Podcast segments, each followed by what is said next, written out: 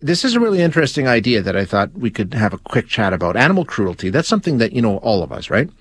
Um, get upset about. It's pretty much one of those things that is almost unanimously reviled. There's very few people that can tolerate it and don't get really worked up about it, and that's good. Um, but if you wanted to act, if you saw an act of animal cruelty and you wanted to act, would you know who to call? Kind of complicated in reality. We're going to chat now with Kendra Coulter for a minute or two. Kendra is a professor in management and organizational studies at Western University. Uh, Kendra, thank you for your time. I appreciate you being here. It's a pleasure. When we take a look at this, you know, and I never thought about it before, but if I did witness an act of animal cruelty, I don't know if I'd know off top of my head who to call. Do I call police? Do I call the Humane Society? And in essence, that's the problem, right? There's so many different agencies. Absolutely. And I mean, I will start by saying this folks in Edmonton and Calgary, you have among the best enforcement in the country. Uh, so you have different agencies that work in Calgary. It's uh, it's usually the Humane Society you would call yep. first, um, but but they work regularly um, with the Calgary Police Services. At Edmonton, you have uh, dedicated animal specialists who can investigate suspected cruelty, abuse, or neglect in animal care and control. And Edmonton has the country's first and so far only dedicated animal cruelty unit in the Edmonton yeah, Police Services. So, so Edmonton is, is, is made, has made history and is setting a really high standard. So, you know, locally you have some, some, some pretty talented and effective enforcement partnerships at work. The rest of the country, uh, a little bit more of what we might call a patchwork. It's, uh, it's confusing.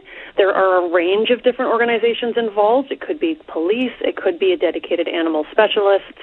Most often, it's going to be uh, a nonprofit, a charity, so an SPCA or a humane society, and right. they're underfunded and overstretched, and it's really a labyrinth. And you know, there's no David Bowie helping you navigate that labyrinth. You're trying to figure it out on on your own, trying to get help to animals. Whether you see something that's wrong, you hear something, you smell something, and so I think we should have a national animal cruelty hotline to streamline that process for members of the public. You know what I mean? The, the idea, if you think about national hotlines, we have a bunch of them already, right? They already exist for other things. It shouldn't be that hard of a thing to, to get put into place, is it? No, absolutely. I mean, we have them for mental health. It, they re- work really well when you have you know a massive country like Canada with a lot of different organizations that work, um, and so uh, you know currently we have animals protected through the criminal code, it, uh, through most provinces' legislation. You have the Animal Welfare Act in Alberta. Um, so, you know, we have said animals ha- deserve legal protections. Um, and but the, the, the challenge is then how do we get the right people to respond? So, the federal government does very little when it comes to investing in animal protection. I think this is a really clear opportunity where we could say it's one country, let's have one practical, logical solution, a national hotline.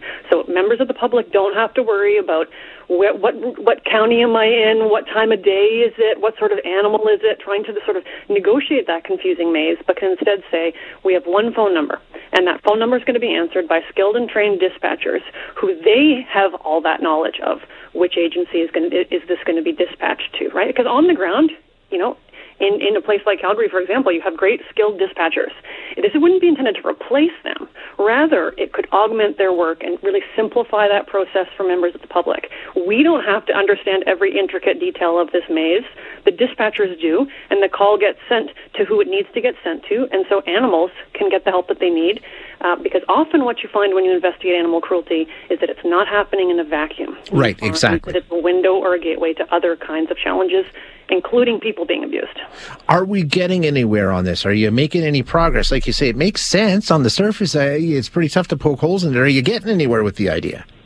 Well, we're at a pretty historic moment. People are really caring about animals in you know ways that they never have. Um, you know, you started out by saying this is an issue that unites people it does. across the political spectrum. You know, you know, whenever you have an animal story, callers get more uh, fired up and concerned yep. about animal abuse totally. than than almost anything else.